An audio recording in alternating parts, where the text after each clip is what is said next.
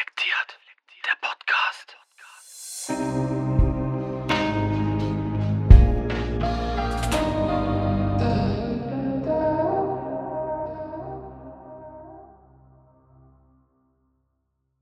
Akzeptanz ist keine Einbahnstraße. Mit dem Fall Josua Kimmich hat Deutschland einen weiteren Beweis erbracht, wie medienwirksam mit Personen umgegangen wird, die eine unpopuläre Meinung vertreten. Im Sky-Interview bezog der deutsche Nationalspieler Stellung zu den aufgekommenen Gerücht, wonach er ungeimpft sei. Den aufgesetzt kritischen Fragen des Reporters begegnete Kimmich nüchtern und souverän mit ausführlichen Antworten, die seinen Standpunkt deutlich machten. Schnell wurde jedoch klar, dass das kein normales Interview ohne anschließendes Medienecho war. Du darfst deine Meinung haben, aber was dann zu lesen und zu hören war, lässt sich nur schwer ertragen. Beispielsweise in den Fußball-Talkshows Doppelpass und Sky 90 war von einer bröckelnden Fassade eines Vorzeigeprofis die Rede. Kimmich sei naiv und egoistisch.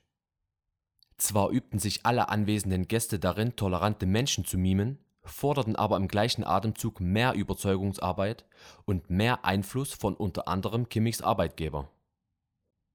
Die sich ständig wiederholende Warnung, keinen Druck aufzubauen, war kaum ernst zu nehmen, folgte man den weiteren Ausführungen der Gäste.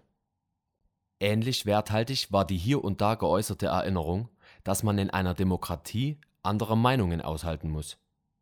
Tatsächlich ist jedoch deutlich zu spüren gewesen, dass man Kimmichs vorläufige Entscheidung nicht akzeptieren möchte. Akzeptiere ich eine Meinung, versuche ich nicht pausenlos eine Veränderung herbeizuführen.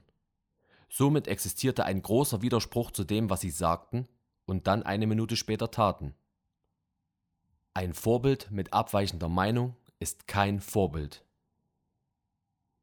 Ein vermeintlicher Fehler ist ausreichend, um als Vorbild nicht mehr anerkannt zu werden. Wobei man hier nicht mal von einem Fehler sprechen kann. Eine in der Öffentlichkeit stehende Person hat lediglich eine vom Mainstream abweichende Meinung, nicht mehr und nicht weniger. In den Augen vieler hat ein Vorbild scheinbar keine eigene Meinung, sondern die der Mehrheit.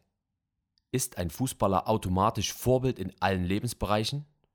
Kann ein Mensch, egal welchem Beruf er auch nachgeht, dem überhaupt gerecht werden? Will er dem gerecht werden? Möchte Josua Kimmich vielleicht nur seinen Beruf ausüben und Fußball spielen, ohne ein Vorbild zu sein? Würden wir ihm dies gestatten? Einige Leute sicherlich nicht. Weitere interessante Fragen. Sollten sich Menschen nicht aus Überzeugung auf Basis wissenschaftlicher Ergebnisse für oder gegen eine Impfung entscheiden? Weshalb erscheint es so normal, wenn sich Menschen impfen lassen, weil Fußballer A es getan hat, oder Menschen sich nicht impfen lassen, weil Fußballer B sich weigert? Wenn die Menschen eine Symbolwirkung eines Sportlers für eine medizinische Angelegenheit benötigen? Die Experten schaffen es nicht zu überzeugen. Dann lassen wir die gesellschaftlich hoch angesehenen Vorbilder ran. Sollten wir darüber nicht mal genauer nachdenken? Eine vergiftete Debatte. Die Fronten sind verhärtet, gefühlt eher einseitig. Ein kleines Beispiel gefällig?